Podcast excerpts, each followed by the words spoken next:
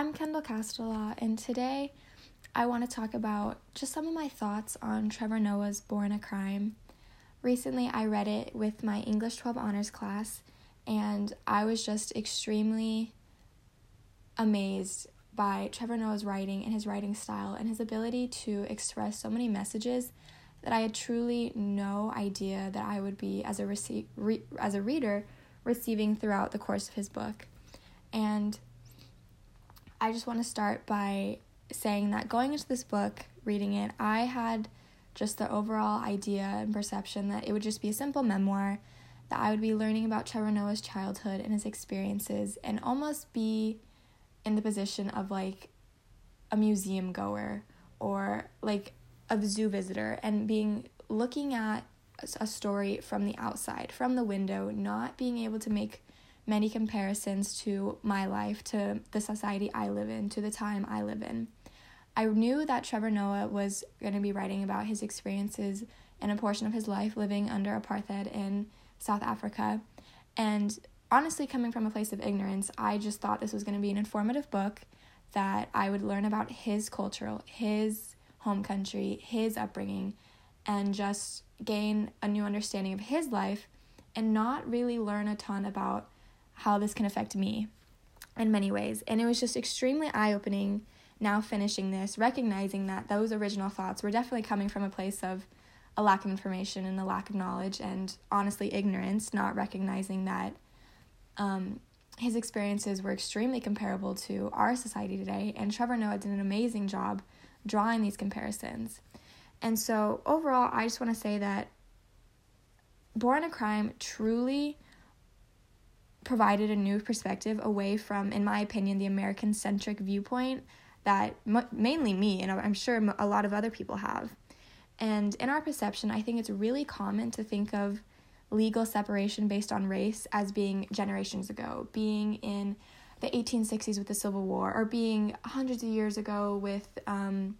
developing nations and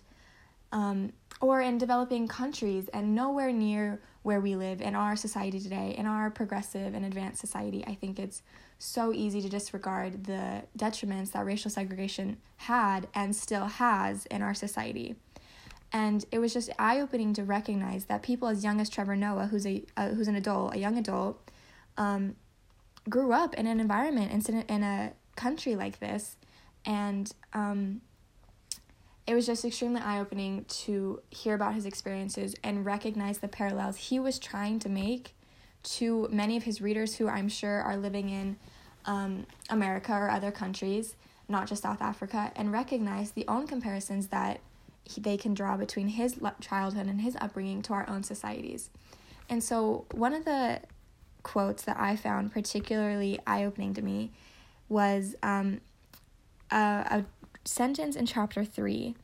and the sentence was My own family basically did what the American justice system does. I was given more lenient treatment than the black kids. And this was significant to me because this was one of the first times that Trevor Noah ties his childhood experiences to our own current social and racial justice situation occurring in America. And it was this quote that like first made me realize that Trevor Noah was trying to prove a larger point than just a memoir, a larger point than his childhood stories, a larger point than just like getting his readers to hear about his life. This isn't just a memoir. Trevor Noah has a message, a goal, and he's trying to make us realize that racial discrimination is not just something that is present and that people of color are suffering from in, in institutionalized systems in countries where there are actual systems in place that are meant to discriminate against people of color. And while we may not have those technically in America, institutionalized systems that are based upon the discriminants of race, they, the effects of these systems are still overwhelmingly present in our society. And Trevor Noah was able to create these parallels beautifully, and he's able to really open my eyes to recognize how the effects that he w- he was feeling while um, being a mixed individual in Africa, South Africa, feeling the benefits, feeling the power that having a portion of white in your bloodstream can do to an individual in South Africa, to make me realize those same things he was experiencing are still overwhelmingly present in America today, which I just obviously with the whole um, with the last couple months in our society has been increasingly um, apparent. But I would even say within the past couple days, this same message is like proving true. Just yes or just two days ago, we witnessed probably one of the most scary and, in my opinion, disgusting use of um, the freedom to protest, which led to an extremely disrespectful siege upon the Capitol. And we witnessed a pri- primarily white group of individuals protesting, quote unquote, um, the position of power from one president to the next upon storming the Capitol and using that as a way to protest their lack of approval for the um, position of power. And it was just overwhelmingly present and obvious to, in my opinion, all citizens of America the difference in approach that the justice system and the police force responded to these white individuals storming a Capitol building, a private government building, in comparison to just months ago when Black Lives Matter protesters were met with extreme force, extreme violence. And it's just these parallels that Trevor Noah was trying to make have just been extremely accurate and overwhelmingly eye opening to recognize that we, it is extremely ignorant to say that what Trevor Noah experienced was of the past and that a plane ticket and a couple years of time is going to change racial discrimination, is going to leave um,